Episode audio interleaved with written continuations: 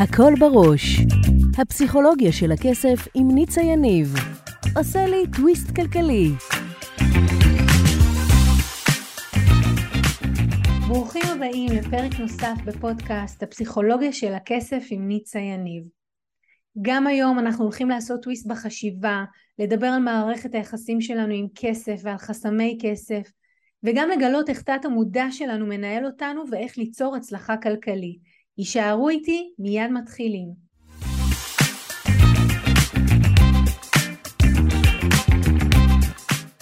פסיכולוגיה של הכסף אצל ילדים, אני קוראת לה גם שפע קידס, והיום אנחנו הולכים לדבר על הנושא של הלוואות ואיך אנחנו כהורים, מבלי להבין עד הסוף, יכולים ליצור אצל הילדים כבר חיווט מגיל צעיר שמביא אותם למקום שהם מבינים או רואים בהלוואות אה, משהו אה, טוב, משהו נכון.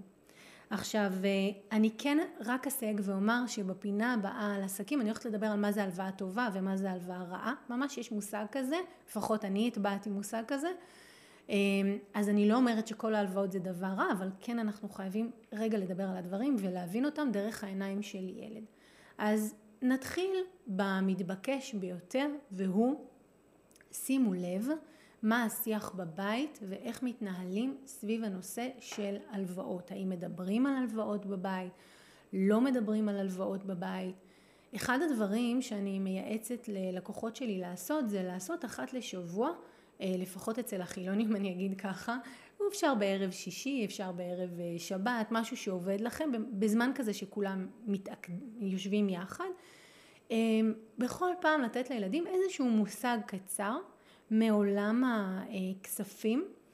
אה, זה ממש יכול להיות ברמת איך כותבים צ'ק ואיך נראה כשכותבים צ'ק, או מה זה בכלל אמ, הלוואות, או מה זו הלוואה, ופחות להרצות להם ויותר לאפשר להם לשאול שאלות. אני מבטיחה לכם מלקוחות שעבדת איתם, שאם אחת לשבוע תהיה שם נגיעה כזאת קטנה ביניכם לבין הילדים שנוגעת בכסף, הילדים שלכם, דבר ראשון, לא יהיה להם בושה או אישו סביב כסף, הם יבינו שזה משהו שאפשר לדבר עליו.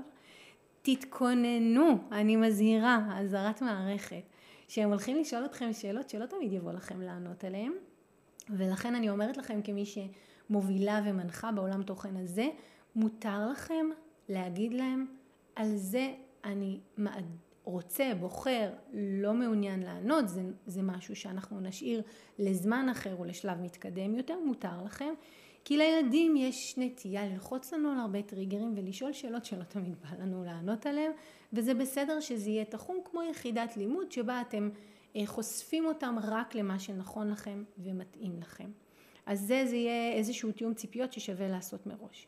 אז אני חוזרת להתחלה, אחד, כדאי ונכון לדבר עם הילדים על בכלל מה זו הלוואה והאם אנחנו לוקחים הלוואות ולמה הלוואה משמשת וכמו תמיד הילדים החכמים שלנו יהיו להם שאלות חכמות שיגרמו גם לכם לעצור ולהגיד לעצמכם אני באמת עושה את הדבר הנכון או לא? ויכול מאוד להיות שהם ישאלו אתכם גם שאלות שלא תדעו לתת עליהן תשובה ואתם תצטרכו ללכת לבדוק ולחזור עליהן עם תשובה. זה בסדר זה מותר זה אפילו מאוד חשוב, כי גם הילדים שלכם כשהם יגדלו, אה, יקרה להם מצב שהם יבואו לבקש הלוואה או להתעסק עם נושא שקשור לכסף, והם הבינו שאין להם את כל המידע ביד, וזה שהם ראו דוגמה מכם, שאתם אומרים להם, אין לי את התשובה לזה, אני צריך ללכת להעמיק ולבדוק ונחזור אליכם עם תשובה בפגישה הבאה שלנו, במפגש הזה שאנחנו עושים על כסף, אה, תגרום להם להבין, כבר לכבד אותם מגיל צעיר בראש, לתכנת אותם, שכסף הוא איזשהו פרוסס, הוא איזשהו תהליך למידה וגדילה שעושים כל הזמן, וזה בסדר, אנחנו לא יודעים את כל התשובות ישר מראש. זה דבר ראשון. דבר שני שאני רוצה לדבר עליו, אני חוזרת ומקריאה רק את המקטע שחשוב מההגדרה של ויקיפדיה על מה זו הלוואה, וכתוב שם הלווה צריך לשלם בעד הזכות להחזיק בכסף תשלום שנקרא ריבית והוא צריך לתת בטוחות כלשהן למקרה שהוא לא יוכל לשלם את הריבית שסוכמה עבור הכסף. ואחרי ששמנו את זה רגע בראש אני עוברת לדבר דוגמאות מהחיים ואז נעשה את החיבור כמו תמיד. אז אמ, אחד הדברים שאני רואה זה שהרבה הורים עובדים עם התניה. והתניה נשמעת ככה, אם תגמור את האוכל, תוכל לקבל משהו מתוק אחרי. אם תסדר את החדר, תוכל לצאת לשחק עם חברים או להיות במסך. היום זה פחות לצאת לשחק עם חברים, היום זה פשוט להיות במסך. ההתניה הזאת של אם א' אז ב', שמה אותנו הרבה פעמים עם הילד במאבק כוחות. כי הילד מבין שנדרש ממנו לעשות א' כדי לקבל את ב' שהוא מה שהוא רוצה. ואני יכולה להגיד לכם שבהרבה בתים זה ממש אישו. הורים אומרים לי, אבות אומרים לי, במיוחד אבות אגב, הם אומרים לי, תקשיבי, אני, למה שמרגע שהוא ביקש הוא יקבל ישר? הוא לא יעריך את זה. אז קודם כל, אני אומר לו או לא, או שאני אומר לו אם א' אז ב'. כן, ההורים לא אומרים לי אם א' אז ב', אז אנחנו עכשיו אומרים במילים שלנו פה שאנחנו מבינים. אבל, וזה בסדר להגיד את זה לילד, כן? זה בסדר להגיד לו צם לאכול ואז, אה, ואז תקבל מתוק. אבל אם עיקר התקשורת שלנו עם הילדים היא מתנהלת בציר הזה של אם תעשה א' אז תעשה ב', אז נוצרת שם התניה שהילד מבין שכדי לקבל את מה שהוא רוצה, גם נדרש, הוא נדרש לעשות משהו, ודיברנו על זה בדוגמה על הפסיכולוגיה של הכסף עם נשים, אם לא הקשבתם עכשיו ללכת ולהקשיב בסוף הפינה הזאת, אבל יש פה משהו שהוא מעבר, תקשיבו מה אני אומרת. אם תסיים לאכול, אז תקבל מתוק. מה אני בעצם אומרת? אני אומרת, תמתין. נגיד אתה רוצה משהו עכשיו, יופי, אבל אתה לא תקבל אותו עכשיו, אתה תצטרך לחכות. אני מייצרת לך פה איזשהו buffer, אה, ריווח, המתנה, שדורשת ממך לעשות איזושהי פעולה שהרבה פעמים אתה לא סובל אותה. אתה לא סובל אותה, לא בא לך בכלל לאכול את האוכל, אבל אם אתה רוצה את המתוק אתה צריך לבלוע את האוכל. ובעצם אם עיקר התקשורת היא נסובה או מתנהלת באופן הזה, הילדים מתרגלים או נוצר להם חיווט בתת המודע שכדי לקבל את מה שהם רוצים הם צריכים לחכות, הם צריכים להמתין. תכף אני אחזור ואגיד משהו על היהדות, כי זה ממש מתבקש להגיד את זה פה, אבל רגע אני רוצה לרוץ איתכם דווקא על בנות, זה יותר אני רואה את זה אצל בנות, תעשו fast forward, תרוצו קדימה, היא בת 30, אם היא רוצה זוגיות, ותנו אותה שכדי לקבל את הדברים שהיא רוצה היא צריכה להמתין, היא תבין בלי להבין, ככה תכנתו לה את הראש, שהיא צריכה לעשות פעולות, אבל גם היא צריכה להמתין. עכשיו אנשים באים ואומרים לי, בטח בדצמבר זה ממש חזק, ניצה, אני רוצה נס, אני מבקש נס, ואתם יודעים מה אני אומרת לאנשים? איך יגיע נס אם אתה מאמין שמהרגע שאתה מבקש משהו עד לרגע שאתה מקבל, אתה צריך להמתין. הרי כל הקונספט ביהדות של ישועת השם כהרף עין, שאני רוצה משהו ואני מבקשת והקדוש ברוך הוא נותן לי אותו, הוא לא אומר עכשיו אם תתנהגי יפה ותהיי ילדה טובה ותסיימי את האוכל מהצלחת אז נראה אני אחשוב עלייך כי גם ככה אני נורא עמוס יש עומס של פניות ולכשאני אתפנה אני אתן לך לא זה לא שם אז אני רוצה שתבינו היום משהו מאוד מאוד עמוק, והוא שזה הבסיס שדרכו אנחנו מתנים את הילדים לחשוב או להבין, לדעת סיזיפיות כמשהו שעומד בינינו לבין הדברים שאנחנו רוצים להשיג. רוב האנשים שגדלו במתכונת של אם אז, אי נה נה נה נה נה, אז נה נה נה נה נה, הם ממש ממש לא מאמינים שהם פשוט יכולים לבקש מהקדוש ברוך הוא דברים וגם לקבל אותם. ואני אחזור רגע לנקודה שקשורה לדת וליהדות, והיא שאם גם יש שם רקע דתי, דתיים, לאומיים, לא רק וכן אה, דתל"שים, אז יש שם בכלל מערכת מאוד של אה, שכר ועונש, אם לא תעשה ככה אז תיענש ככה. והמערכת הזו היא כמו מערכת הפעלה שיושבת לנו בתת המודע ואומרת, מעולה, אם תתנהג יפה ותשמור על, על המצוות ותעשה את כל הפעולות הנדרשות וגם תהיה ילד טוב וגם וגם וגם ו ו ו אז אולי תקבל.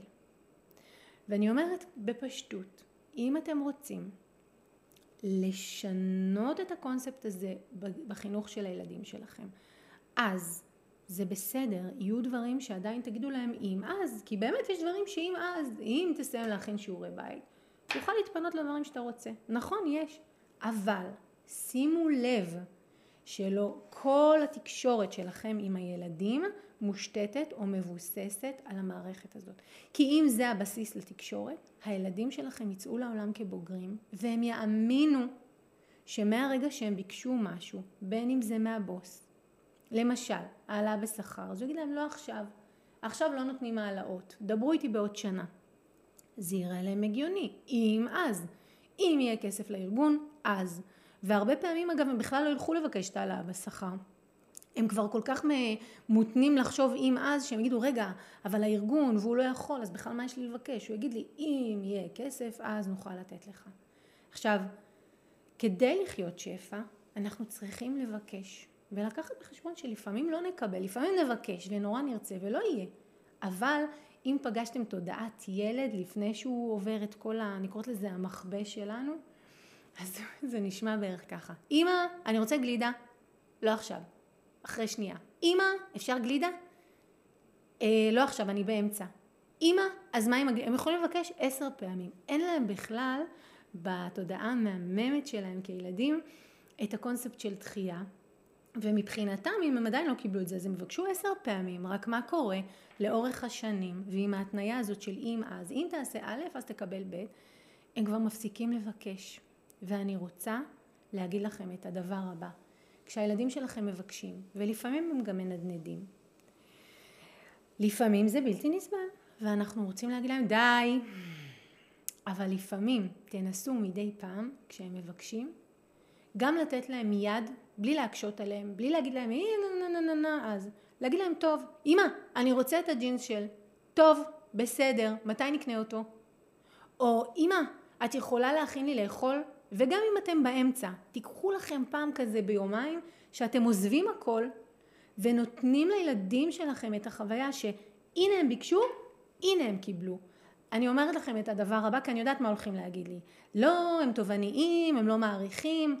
בספר שכתבתי את איך לגדל ילדים לשפע, אחד הדברים שבחנו זה, כי ההורים אמרו לנו, הילדים הם לא מעריכים כי יש להם יותר מדי.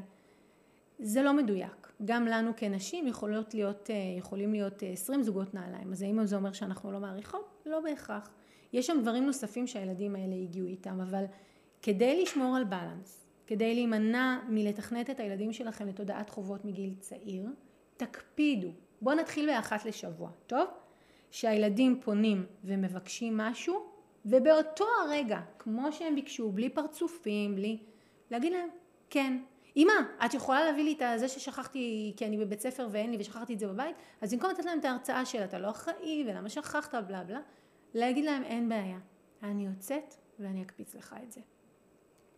אם תקפידו לעשות את זה, זה מאוד יאזן את, ה, את ההתניות של אם אז, והילדים שלכם יבינו ברמה בסיסית שהם יכולים לבקש ופשוט לקבל.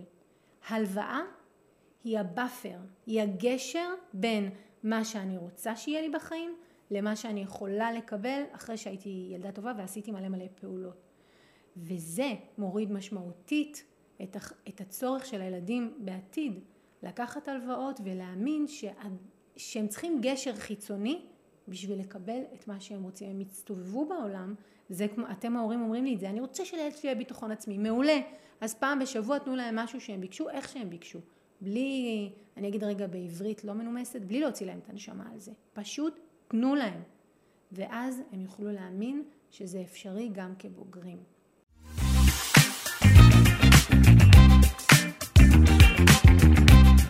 אם אהבתם את הפרק, שתפו אותי למה התחברתם, ממש מעניין אותי לשמוע. אם בא לכם ללמוד עוד על הפסיכולוגיה של הכסף, הנה המקומות שאתם יכולים להתחיל בהם. באתר ניצayaniv.com תוכלו להזין לתוכנית הרדיו השבועית שלי שנקראת הכל בראש. וגם להצטרף לקבוצת הפייסבוק שלי, הפסיכולוגיה של הכסף עם ניצה יניב. אם אתם עדיין לא עוקבים אחריי בפייסבוק, באינסטגרם או ביוטיוב, זה בדיוק הזמן לעשות את זה. אלה מכם שרוצים להעמיק, אתם יכולים לפגוש אותי אחת לחודש במפגשים הקבוצתיים לאימון בלייב, או להצטרף לקורס המקיף לשחרור חסמי כסף. תמיד תזכרו, השינוי שלכם עם כסף מתחיל כאן, במקום שבו כסף ותודעה נפגשים. ניפגש בפרק הבא.